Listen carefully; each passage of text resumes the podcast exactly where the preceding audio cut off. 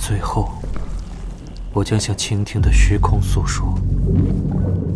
我无法清晰的记得事情是从何时开始的，那种危险只有在深夜最恐怖的幻梦中才有可能被想象出来。所有人都觉得这个世界乃至于整个宇宙落入了未知神奇或力量的掌控之中。啊！我的上帝！他们对他做了什么？盲目的盘旋，经过腐烂造物的恐怖午夜，死亡世界的尸体长满曾是城市的溃疡，阴森的狂风扫过苍白的群星，随着这可憎的敲击声和吹笛声，缓慢、笨拙而荒谬的跳起舞蹈的是庞大阴郁的终极神器。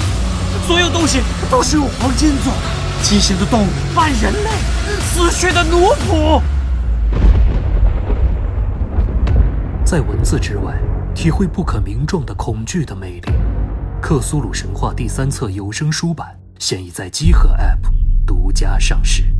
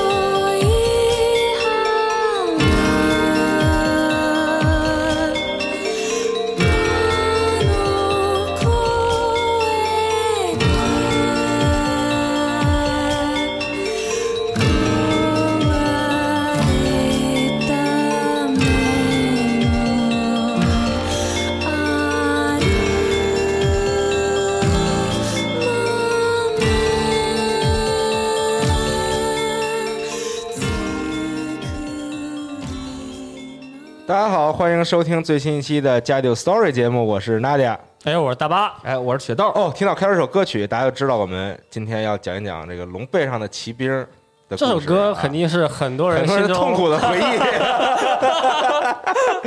哎 哎，对，这个当年《龙背上的骑兵三》在最后一个结局当中的最后有这么一个迷之音游环节，哎然后这个音游做的呢非常的诡异，对，让很多人痛不欲生啊，甚至一度产生了想要把盘撅了的这个想法。我现在听着这个音乐，我现在很难受。呃，对，然后其其实呢，我们为什么要就是在这个时候突然开始录龙背上的骑兵的故事呢？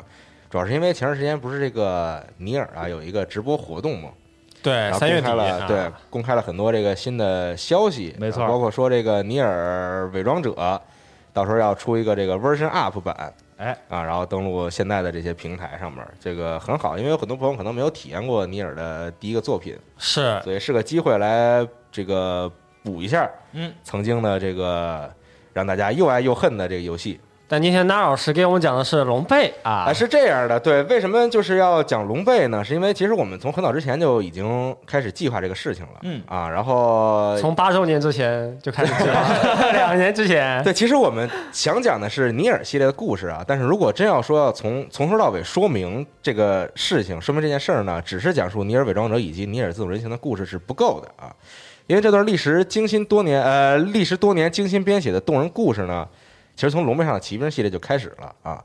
所以呢，我们根据这个游戏的游戏的剧情故事发生的时间顺序呢，安排了四期电台节目，现在暂定录这么四期，每期呢都会讲述一部作品的事情啊。这四部哦作品分别就是《龙背上的骑兵三》《龙背上的骑兵一》《尼尔伪装者》以及《尼尔自动人形》嗯啊，或者《尼尔伪装者》，你可以叫它《尼尔完全形态》，无所谓，就就就反正这故事是一样的。嗯，那这个系列故事呢，其实说复杂很复杂，说简单也很简单。然后我们商讨之后，觉得我们想尽量多的能将这个系列的故事和细节展现给各位朋友，所以我们每部作品都单独录一期。那玩过这两个系列的朋友都知道，他们有一个特点啊，就是这个都是多结局的游戏设计。啊是就龙背也是，尼尔也是。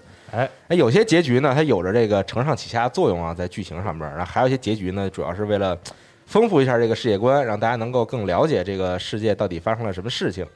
啊，或者说就单独单这个单纯的是让玩家有这个很独特的游戏体验。呃，我只能说我们尽量多的讲述这个游戏中的故事和设定啊，但肯定不能保证面面俱到啊，还得请各位理解。然后在正式讲之前呢，还有一个事儿要跟大家说，就是我为了能够把这个故事讲得比较顺，其中做了一些很小的修改。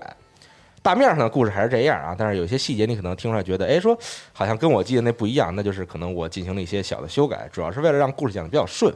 嗯，还有一点呢，就是呃，因为它是多结局的设计嘛，但是呢，我为了能让这个故事啊，这样像我刚才说的，按照这个作品很顺的讲下来呢，我会挑选那么其中一个比较合适的结局来讲。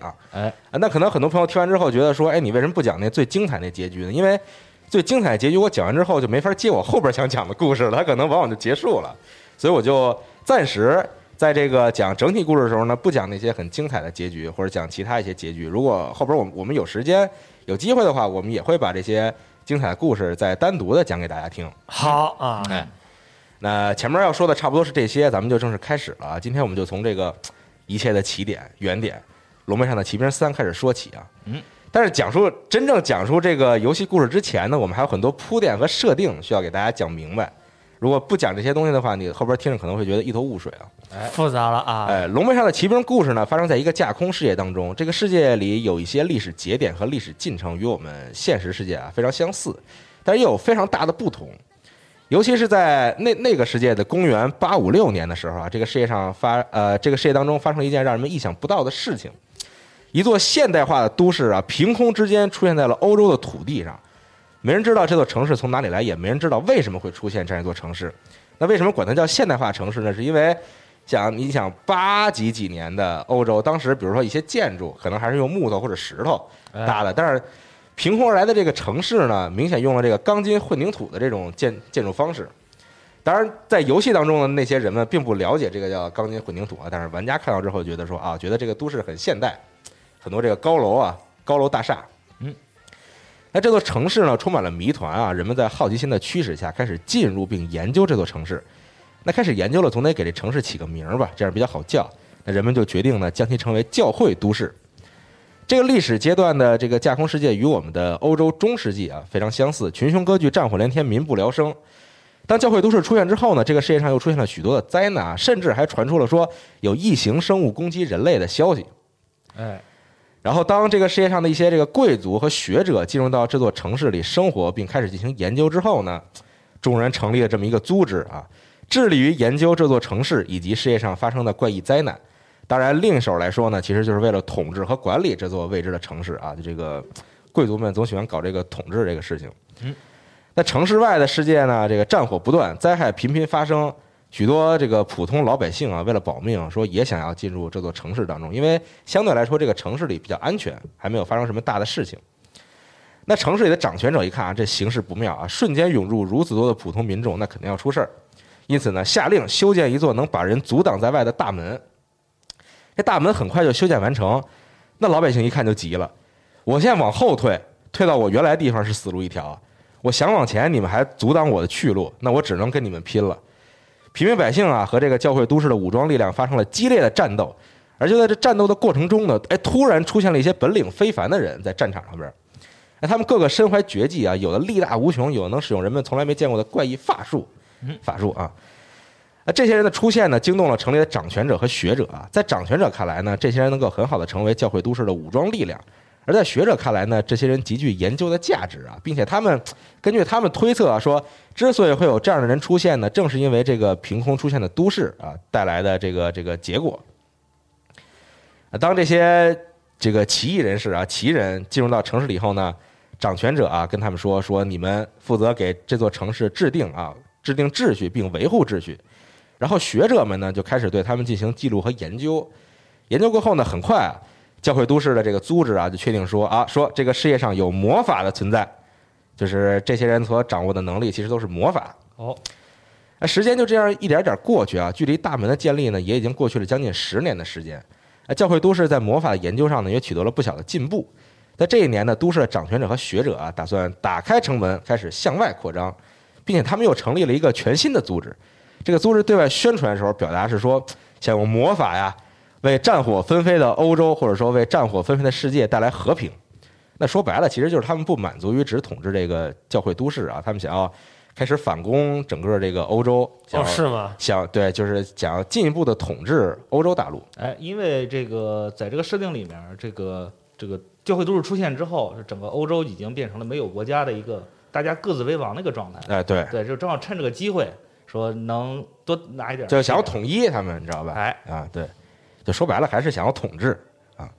然后呢，呃，除了说这个这个我们开始对外扩张以外呢，其实他们这个组织啊，背地里啊也在研究这个一些能够镇压那些魔法师的法术。为了防止他们有一天会奋起反抗啊，所以这个提前做好应对的措措施。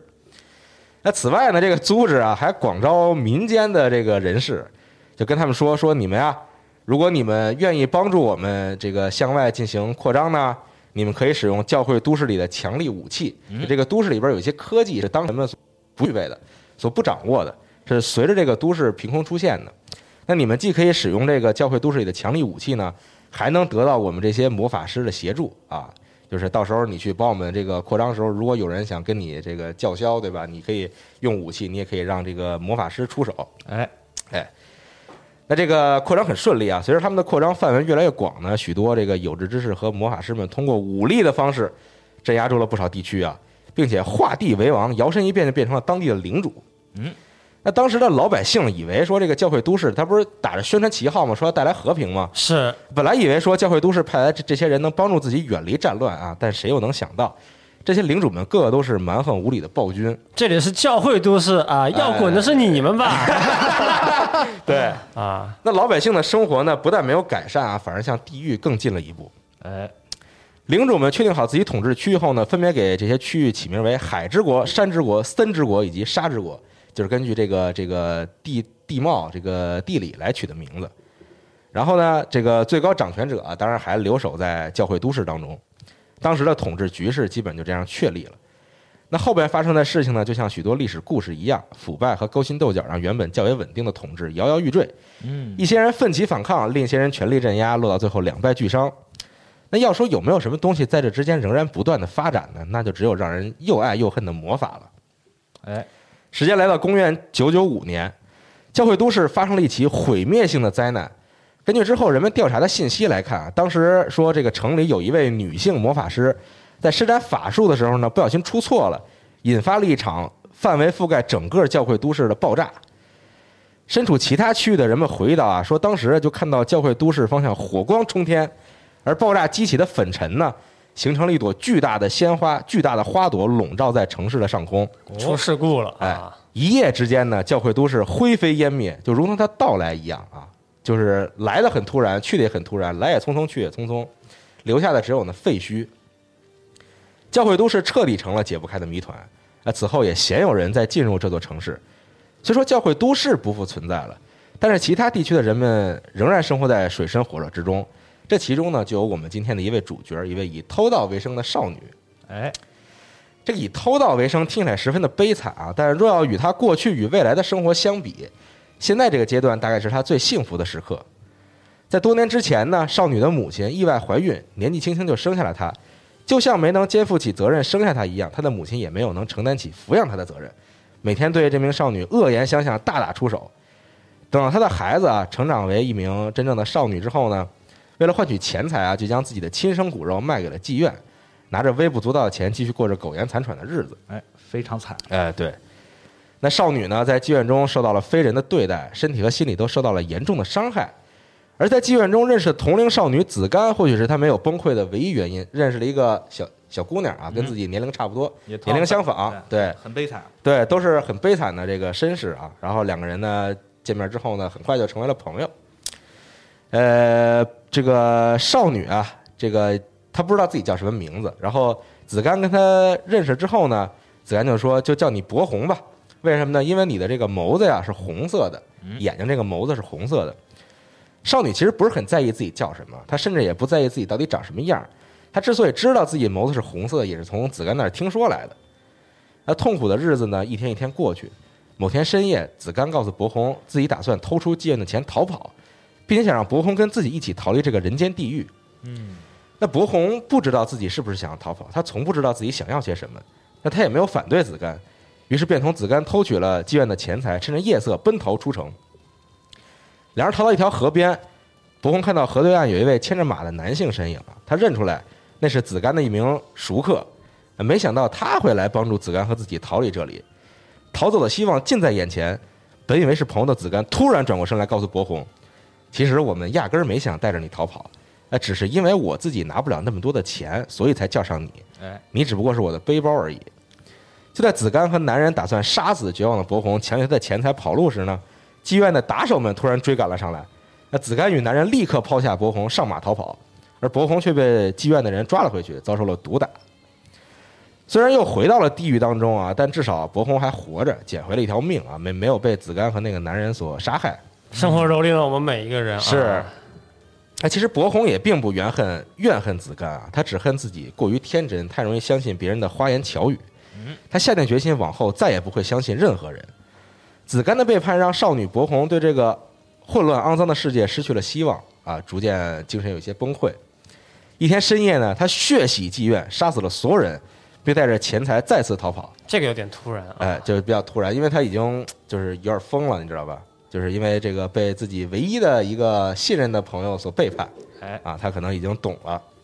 血洗妓院，杀死所有人，带着钱财逃跑。虽然逃跑很顺利，但是没过多长时间，他就被一伙盗贼盯上了。可能是在外边比较招摇，就显得比较招摇嘛。因为一名少女拿着那么多的钱，对吧？就总会让一些歹徒心心生歹念。嗯，那盗贼抢走了博红偷出来的钱，并且打算再把它卖给其他的妓院。那某天深夜呢，博红趁着盗贼睡觉的时候呢，再度脱逃。可是他没有力气再把这些钱拿走，他身无分文，只能流落街头，靠偷盗为生。一次偶然，他他在街上遇到了一位曾经的熟客，那个熟客也认出了他。那博红知道啊，那个熟客是一名盗贼。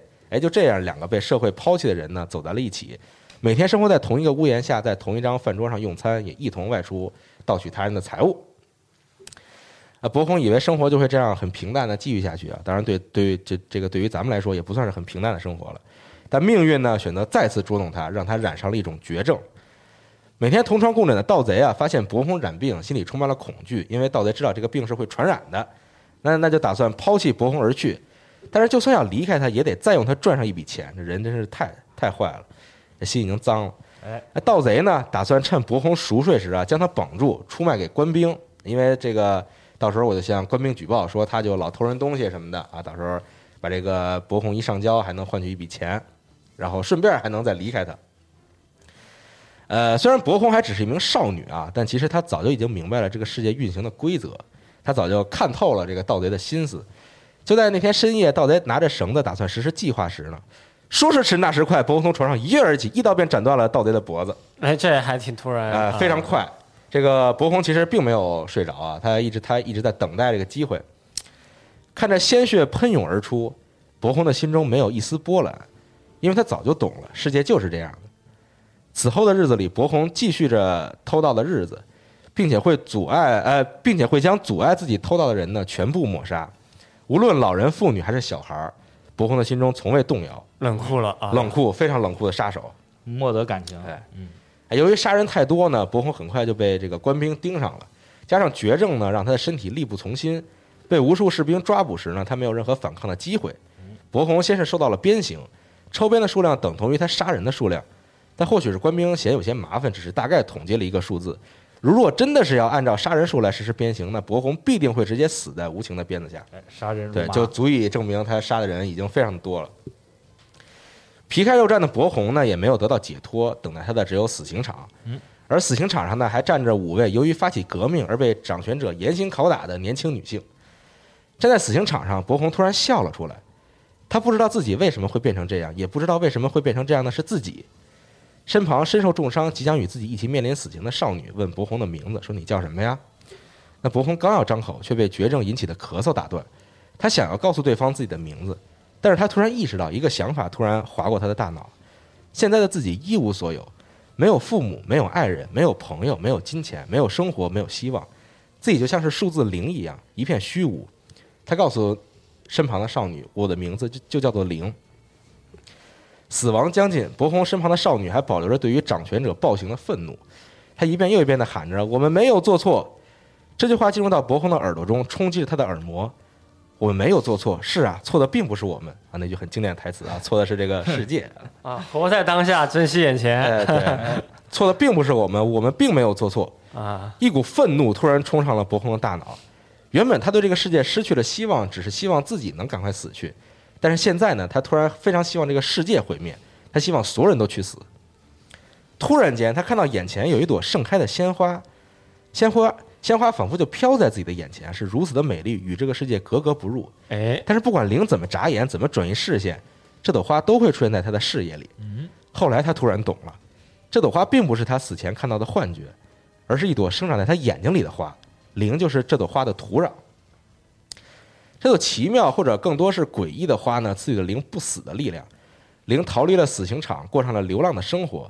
就在这四海为家的路上呢，灵听到了一些有关花的传说。据说这朵花是一朵灭世之花，只要花朵绽放，这个世界就会毁灭。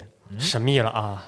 世界毁灭似乎正好能够满足灵的愿望。他厌恶自己，厌恶这个世界里的一切。从生下来开始，灵就不知道什么是对，什么是错，什么是正义，什么是邪恶。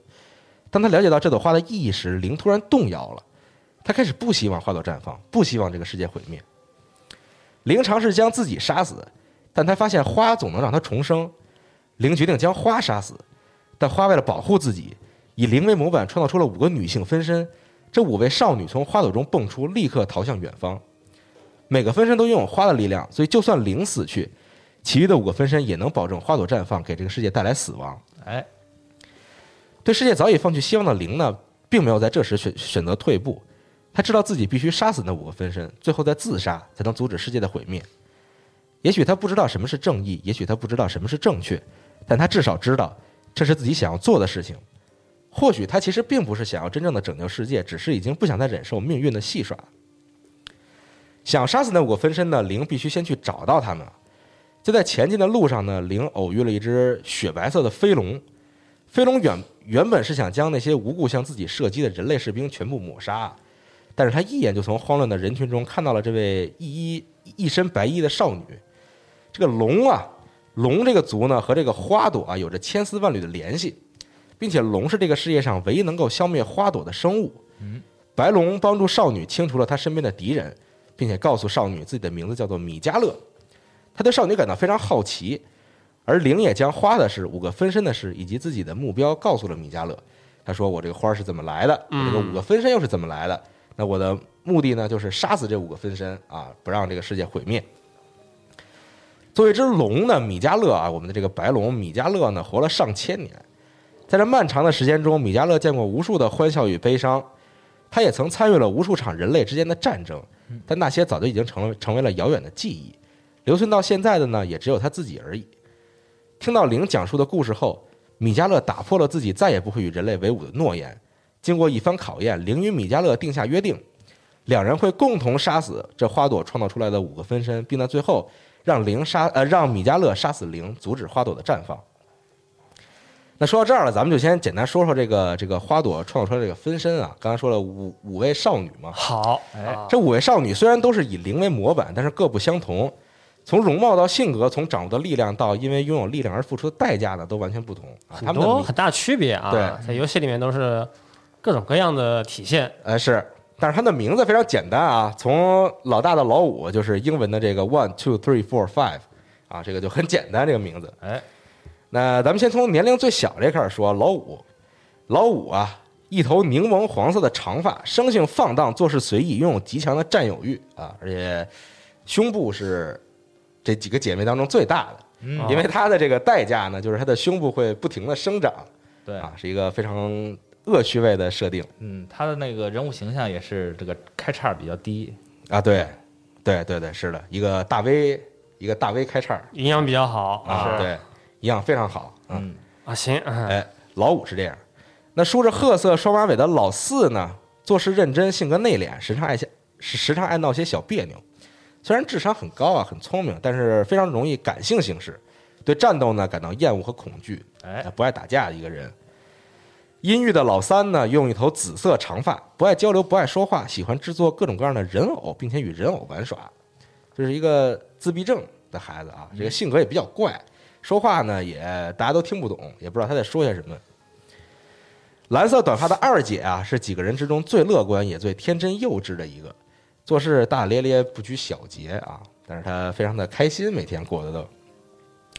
那最后说到这个老大大姐，作为团队核心的大姐呢，拥有许多的优点，聪明，做事谨慎，擅长交流，善于思考，似乎没有什么缺点。这个人，哎，金色的短发呢，耀眼夺目。哎，这五个姐妹大概是这样啊，每个人呢不同的性格，不同的外貌。哎，那五姐妹呢，从这个花朵之中诞生之后啊，也不知道怎么着，五个人就觉得自己心中有这么一个使命，有这么一个目的，那就是使用自己的力量推翻各地的领主的统治，拯救人民于水火之中。五个人必须通过咏唱的方式来发动自己的能力，而歌姬这个名字对于他们来说再合适不过了。一行人过关斩将，打败了各地的暴君领主，并在最后来到了已经变成废墟的教会都市。刚才前面咱们说了，教会都市发生一场爆炸啊，直接就已经变成废墟了，也没有人去了。哎，那这五个人到了教会都市呢，打算打开其中隐藏着的密藏，获尽获得无尽的知识与力量啊，听着很像无主之地的故事。行行行行行，嗯，串台了，嗯，获取无尽的知识和力量干嘛呢？他们五个人啊，获取力量之后，打算为欧洲乃至世界带来和平啊。他们的心中觉得自己有这个使命。我们之所以诞生在这个世界上，我们就是要拯救这个世界。哎，路还长，别太狂啊！以后指不定谁会黄。哎，对，哎，好好的什么来着？什么日落西山你不陪，东山再起你是谁？行啊，就差不多这意思啊。对，啊，然后呢，这个刚才就说到他们来到教会都市嘛，然后也也很顺利找到了密藏。哎，可就在他们打开密藏的最后一扇门时，一股黑色物质突然夺门而出，控制住了除了大姐以外的四姐妹，并汲取他们身上力量，想要毁灭这个世界，变成一个大怪物。突然，这个东西，呃，就在大姐啊和路途上结识了一条黑龙加百列。咱们跳过了一些剧情啊，这个大姐在路上结识了一条黑龙啊，哎非常快，然后他们俩成为了伙伴。这黑龙叫做加百列，大姐和加百列现在束手无策，不知道怎么对付这个大怪物的时候呢，我们的灵骑着我们的白龙米迦勒突然杀到啊！看到眼前的情景啊，灵同样非常吃惊，没见过，从来没见过这什么玩意儿。那看着被一朵黑色花朵不断侵蚀的四姐妹呢，灵使用了法术，召唤出了四只白鸽，救下了四姐妹。那大姐对于灵的目的啊，其实心知肚明啊，她知道灵想要杀死所有人，但她绝对不能举手投降，因为自己有着保护妹妹和拯救世界的使命。哎，那时候大家都觉得灵是个坏人，觉得她想把其其余的姐妹都杀掉，只有她自己有这个花的力量。那两人呢见面了，剑拔弩张，即将开战，却突然被一位少年打断。要问这个少年是谁啊？他其实是密藏的看门人，在很早之前就被领主唤醒，原本的目的是保护密藏不受侵害，但现在的目的只有打败比自己更强的人。这段故事来自于一本这个《龙门上骑兵》的番外漫画，这漫画比较中二啊，所以大家这个故事我很快略过，大家就就听个意思就完了。嗯，那就很怪这故事讲的。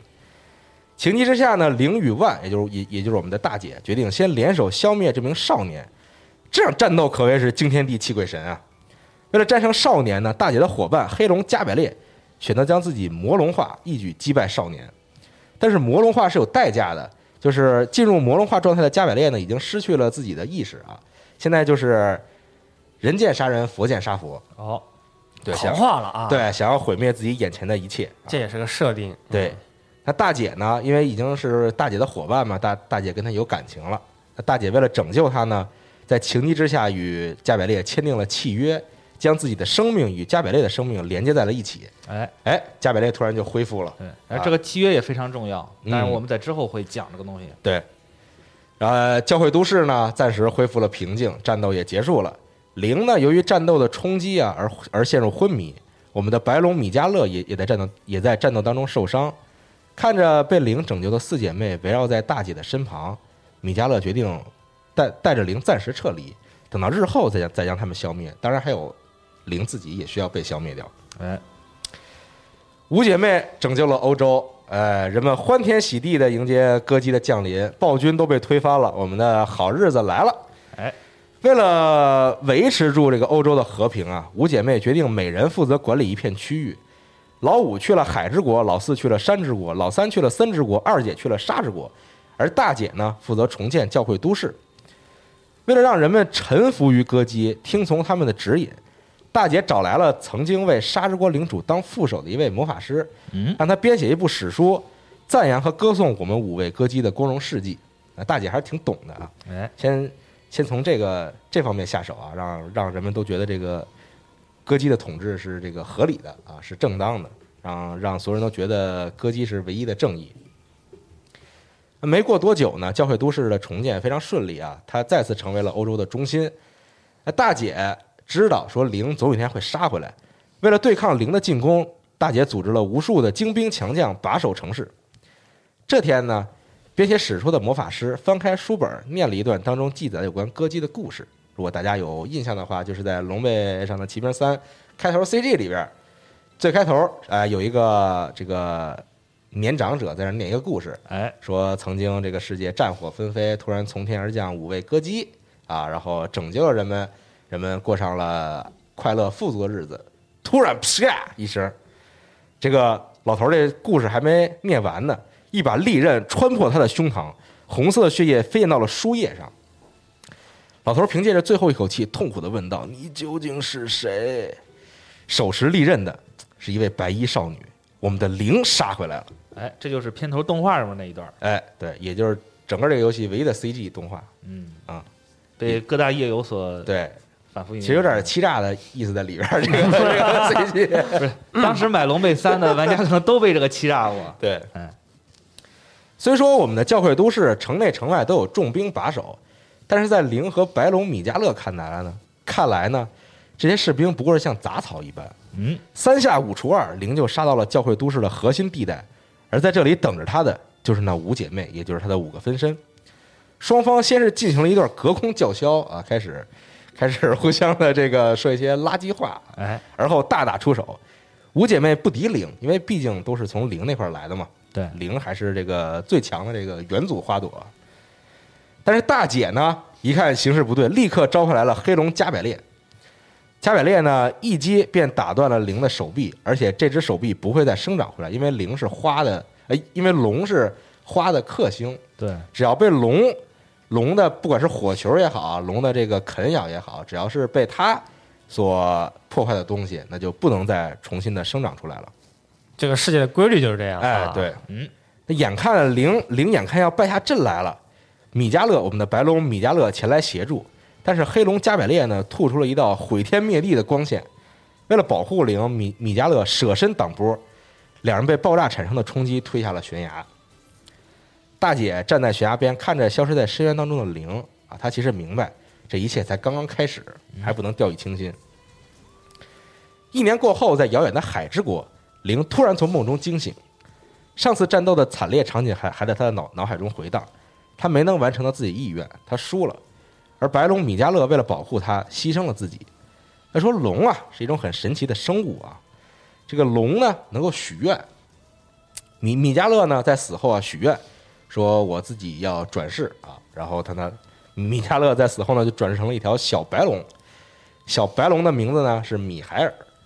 与米迦勒相比呢，米海尔啊显得极为幼稚，呃，更多时候只能用傻来形容。嗯，但不管怎么说，好歹也是一条龙啊，总有一天能派上用场的。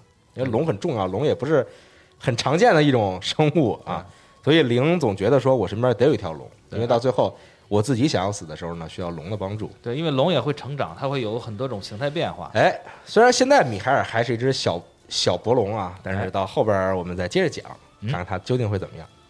休整了这一年的时间，灵再次上路。这次他打这次他打算采取另外一种战术，不是直接杀去教会都市那样非常鲁莽，而是呢将五个分身逐个击破。既然已经在海之国了，复仇的第一站就是海之国现在的领主老五。刚才咱们前面说了，这四姐妹都分别去了一个地方。嗯老五在海之国。抵达海之国的圣坛后呢，见到了老五。哎，轻浮的老五对灵的到来并不吃惊，而老五身旁的使徒呢，帮呃帮助老五召唤出了一只大螃蟹，名为法奈尔。哦，就是这个想跟灵作战嘛，然后是有那个召唤法术啊，召唤出了一只大螃蟹。这个名字啊，法奈尔，呃，这个游戏当中很多名字都是呃天使或者使徒的名字，大家这个不用在意啊，就稍微听一下就完了。嗯，说当年四姐妹啊，不是我们前面说到她们受到这个黑色花朵的侵蚀嘛？除了大姐，当时那四个人都被这个黑色物质控制住了。被灵救下之后呢，却哎突然学会了召唤法术，每个人都学会了一种召唤法术啊，每个人都能召唤一种魔法生物与敌人作战，很强力。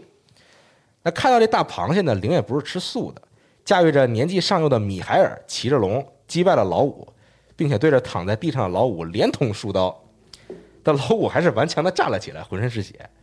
就在老五打算反击的时候，曾经隶属于老五的使徒小男孩使徒一刀将老五斩成两半儿，这刀痕啊，直接从天灵盖劈到了腹部，基本跟他那个那个大 V 领基本能够这个合起来。哎，啊，他这个 V 领开到哪儿就劈到哪儿，差不多是。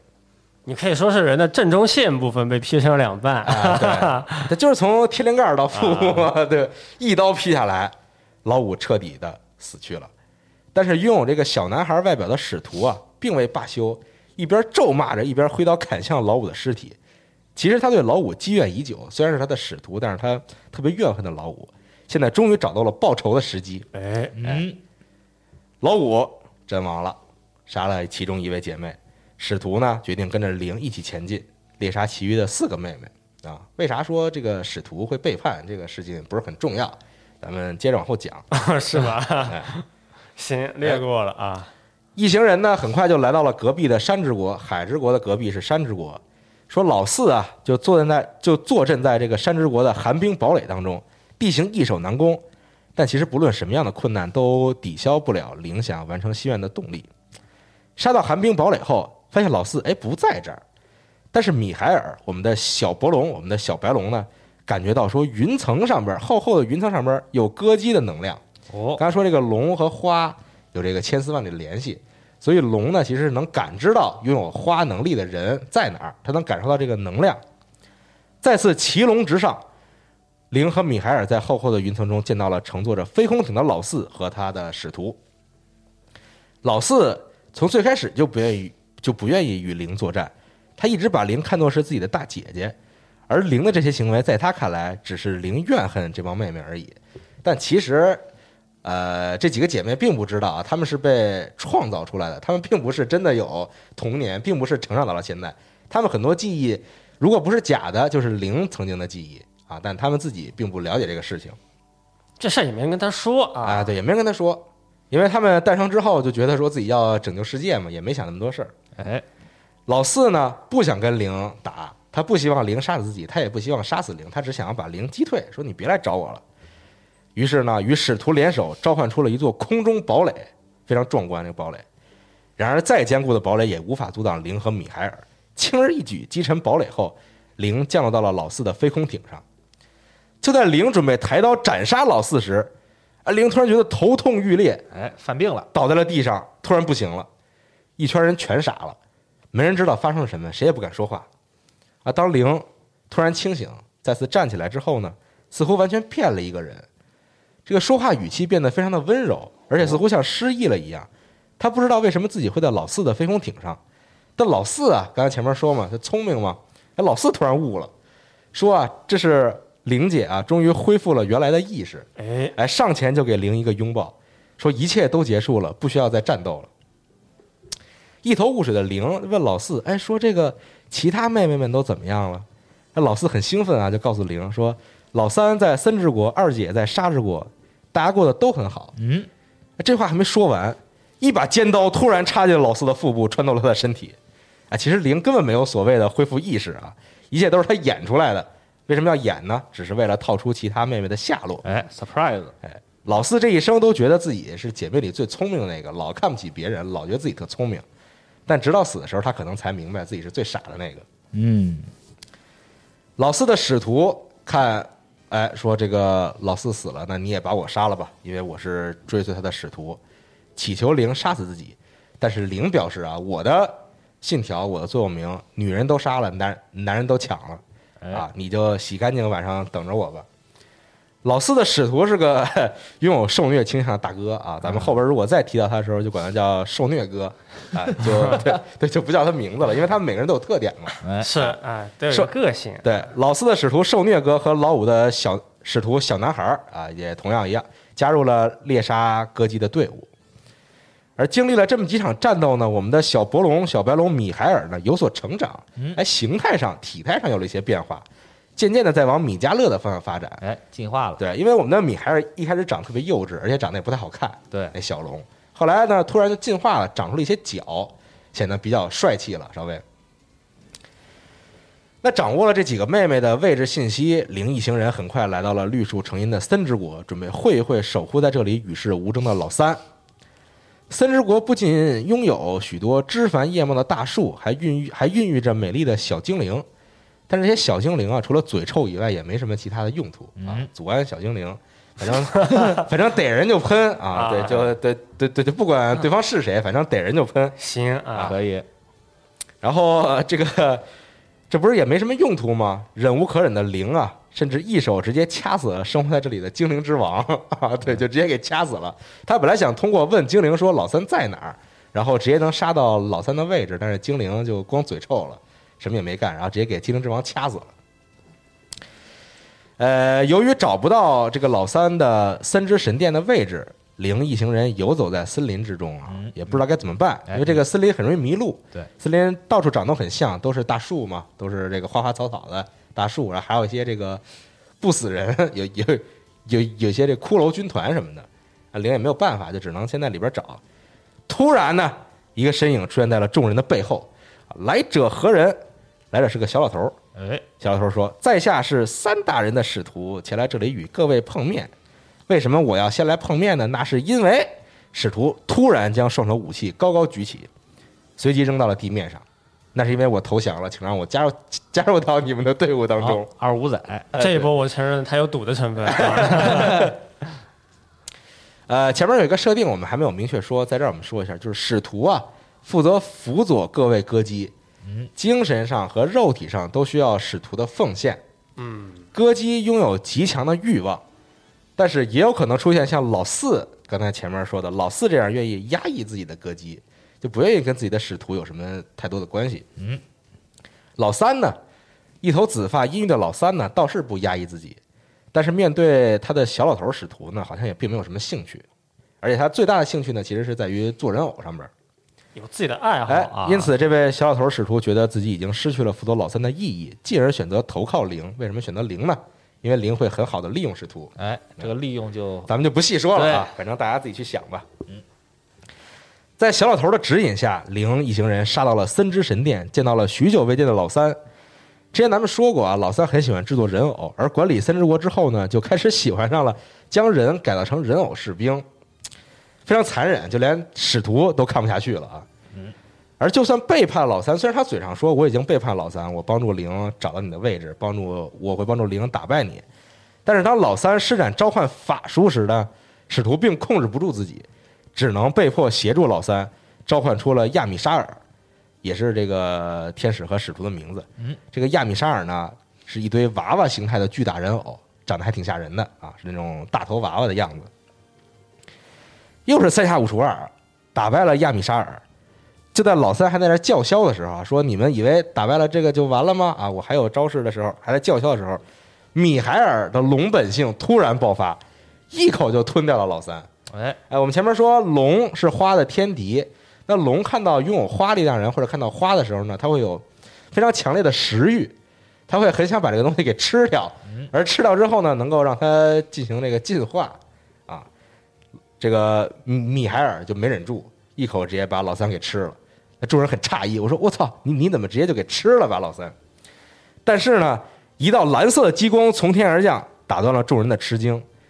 突然，他们的面前出现了两个发发出蓝色光芒的巨人，巨人的手中托着二姐的使徒。哎，哎，二姐的这个牛郎使徒啊，这个使徒有点那个牛郎的风格，还行吧。那已经相当牛郎了。好 吧那个啊，那还没等到众人说去沙之国找二姐呢，二姐的牛郎使徒就先来登门拜访，直接就抢走了队伍中队伍当中的关键力量米海尔，我们的小白龙。哎，这一看，这还了得！灵一行人拔腿就追，来到了被炎热的沙漠覆盖的沙之国，一路啊，直接追到沙之神殿。这个从白天打到晚上，从白天的炎热打到晚晚上的寒冷，故事突然开始紧张起来了啊，突然开始紧张起来了，很快推进的。终于来到杀人神殿，灵一行人看到二姐呀，跪倒在一座神坛上边，旁边呢站站着他的那位牛郎使徒。灵呼唤二姐，哎哎哎！灵发现二姐毫无反应，哎，就那么呆呆的跪着。而灵突然悟了，其实是因为二姐因为无法承受花的力量而导致精神崩溃，因为花会不断的侵蚀每个人。没错，但是除了二姐以外呢，其他人都这个精神力比较强大，能够暂时抵挡住这个花的侵蚀。但是二姐比较天真、比较幼稚、比较傻，所以很快就精神崩溃了，已经变成了行尸走肉。灵的目的本来也是杀死二姐，现在看在二姐比较可怜，说想赶紧替二姐脱离痛苦。但使徒呢，二姐的牛郎使徒前来阻挠，说那那可不行啊，那可使不得，我得辅佐我的二姐啊。虽然在游戏当中，这个使徒说话特别欠揍，而且感觉他好像就是是那种怎么说呢，就牛郎嘛，就是见见见见人说人话，见鬼说鬼话那种。嗯，就是看起来好像没什么忠心，但其实，在小说里边，大家可以看到，就二姐和这个牛郎使徒互相之间其实是非常喜爱的，关系很好哎啊，爱的很深，爱的深沉。哎，呃，虽然二姐成为了行尸走肉，没有什么反抗的机会，但是她的牛郎使徒呢，仍然强迫二姐发动了召唤技能，再次召唤出了那两只蓝色的巨人。一番激烈的战斗过后，两只巨人轰然倒地，叮光五四。而再次进化的米海尔吐出龙之火球，直接消灭了可怜的二姐。哎，三段进化了，哎，对，三段进化了，现在已经变得非常的魁梧，非常魁梧了，就比较魁梧了，至少。对，大龙，哎，大龙了，嗯现在不是小小白龙了，是大白龙了。牛郎使徒一看二姐西去了，立刻转向灵，表示自己愿意跟随和辅佐灵。啊，这在游戏里表现的就是这个牛郎使徒特别欠揍，嗯但其实如果大家有机会的话，去看一看那个小说，就会看到其实内心活动非常多啊。，对他的内心戏还是很多的，而且他真的很喜欢二姐。四位妹妹先后阵亡，留在世界上的只有两朵花，一朵是灵，还有一朵就是把守在教会都市当中的大姐万。哎，终于，我们来到了教会都市，又是时隔一年，我们再次回到教会都市，击败了城市当中的精兵强将。灵来到了万所在的教堂前，哎哎，比较注重这个形式感，一一一定要在这个教堂里边打架。灵知道一切都将结束，不管是以什么样的方式，一切总会结束的。灵转身告诉四位使徒，如果没有歌姬的力量，你们总有一天会从这个世界上消失。但在那之前，让我把你们变回原来的模样吧。哎，众人很诧异，不懂这是什么意思。只见灵右手轻轻一挥，小男孩、受虐哥、小老头还有牛牛郎使徒四人变成了四只白鸽，拍哦，拍翅膀离开了灵。前面我们也提到过一次白鸽，就是在灵拯救这四位姐妹的时候呢，释放出了四只白鸽。但那四只白鸽跟四只白鸽是不是同一只白鸽，大家自己去想象吧啊，这个不好说。反正大家自己觉得是同一只，那就是同一只。也没有详细的说明哎啊。灵独自一人进入到教堂，等待他的就是自己的分身万。这时候，黑龙加百列与白龙米海尔从天而降，分别站到了两人身旁。万与加百列，Zero 与米海尔，最终之战打响了，又是一场惊天地泣鬼神的战斗。几番对峙下来，灵和米海尔不敌对手，被打得节节败退。米海尔啊，这个小白龙，我们前面说了，他傻了一辈子，他就很幼稚嘛。米海尔傻了一辈子，但是这时候突然悟了，他选择什么呢？他选择牺牲自己，释放一道强力的光束，将加百列打成了重伤。哦，米海尔无法像米迦勒一样转生，为什么呢？因为米海尔最后的愿望并不是转生，而是说什么我也要打败那只黑龙，然后帮助灵来完成他的意愿。啊活在当下，珍惜眼前啊。他没有选择转生，所以他就彻底的离去了，啊，他就倒在了地上，带着愤怒与悲伤，凌忍着痛苦打败了加百列与万，终于，这个世界上只剩只剩下了一朵灭世之花，就是灵自己，结束了，一切都结束了。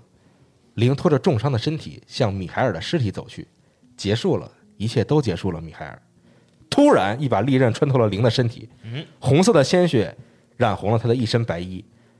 转过头来，林看到手拿龙牙利刃的万，这怎么可能？万明明已经被我杀死了。这时，对方说话了：“我不是万，我是万的弟弟。万创造出了我，就像你创造出了万一样。花朵绽放，世界毁灭。其实万早就已经知道这个事实。为了阻止世界毁灭，万创造出了自己的分身，并让他每天练习使用龙牙利刃攻击目标。零和万之间必有一战。如果零胜利，万的弟弟就会替姐姐杀死零；而如果万胜利，万也会让弟弟亲手杀杀死自己。说这儿可能大家觉得就很奇怪啊，既然零和万都知道这个花儿不能存在于世界上，大家都知道自己绝对不能让花朵绽放，那为什么他们俩不协商一下，就不用打这最后一战了，直接大家都自杀或者互杀就完了？哎，这其实是因为零和万互不信任，万觉得零你把我们都杀死之后，你肯定会还留在这个世界上，而零呢其实也不够了解万，他并不知道万已经懂了，说这个花儿绽放会让世界毁灭，所以在这个互互不信任的这个他们也是互相赌对方啊。，对，在互不信任的问题下呢，两个人还是大打出手啊。当然，零杀死了万，而万的弟弟万的分身又杀死了灵。小事不用商量，大事也不商量啊。哎，这就是他们之间的关系。万的弟弟呢，确实做到了，他杀死了这个世界上最后的一位歌姬，哎，世界将不会因为花朵的绽放而毁灭。是吗？灵躺在米海尔的尸体旁，心中没有悔恨，有的大概只是释怀。他终于没有让花朵绽放，他终于战胜了命运，他终于可以死去了。世界上的最后一位歌姬死了，世界上的最后一朵花凋零了。万的弟弟深爱着姐姐，看着姐姐的尸体，万的弟弟决定建立一个歌颂姐姐的教会，继续保护这个世界。讲到这儿，零的故事就结束了，他的悲剧终于谢幕，但世界的悲剧才刚刚开始。好，这期我们《龙背 奇兵三》的故事大概就是这样啊。其实大家听到一半的时候，才发现才真正的进入《龙背三》的故事，前面都是一些世界观铺垫没错啊，嗯。前因后果啊。对，然后我这个最后就是讲了这个游戏的其中一个结尾，因为这个结尾能让我比较顺畅的接到后边我们想想要讲的故事。嗯，其他结尾其实就让这个故事戛然而止，就没有什么后边的事儿了。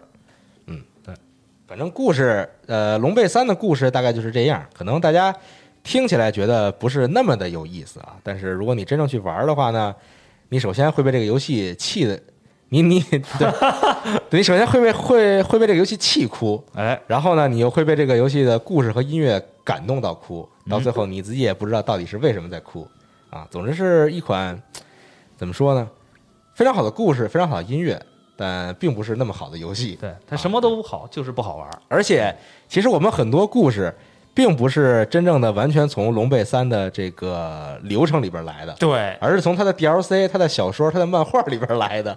所以这部作品当时也被很多人就是这个指出了很多问题，就是说你这个故事，我想了解这个故事，我必须要把这些 DLC 全买齐，我还得去看小说，我还得去看漫画什么的，就玩起来不是很开心啊。包括它的游戏素质确实不高，对，在当时来看确实不高。我还记得我当时因为这个卡顿的问题，这个游戏总会时不时的掉帧，只要屏幕里出现三个以上的敌兵，一定会掉帧。所以当时我在打沙漠那一关的时候，有一关出现了好几个敌人，那真是给我吊的，我打了无数次都打不过去，后来给我气的都不行了，已经。嗯，因为它不是个外包作品，对，但好在呃，游戏的故事我们这样汇总之后呢，发现它其实讲的还比较明确，对啊，而且能够接到我们下一期的节目，也就是《龙背上的骑兵一》，嗯，哎，到时候再讲万的弟弟究竟又干了一些什么事情。《龙背上骑兵一》的故事，我觉得应该是全系列中最黑暗的一座。对，当然就是也是最绝望的一座。嗯，对但是这个怎么说呢？这个龙背上这个系列，横尾太郎制作人横尾太郎在自己写的时候，就会就其实有一些矛盾。嗯，然后可能大家在看《龙背上骑兵一》的时候，就会发现这个，哎，是不是跟《龙背上骑兵三》有什么地方接不上，或者怎么样？这也很正常。嗯，对我我们只能是尽量 尽量去给它接上，尽量去给它圆上，因为其实我们最终真正想讲的其实是尼尔的故事，哎哦，是吗？是尼尔伪装者和尼尔自动人形的故事啊。正好在这个游戏，当然，前面故事同样精彩。彩，所以这就是为什么我们想从头给大给大家讲这个事情。没错，哎，嗯，行，那我觉得这期时间差不多了。啊，感谢大家收听这一期的《加迪 Story》节目，我们就下期 Story 节目再见，哎，拜拜拜。拜，拜拜。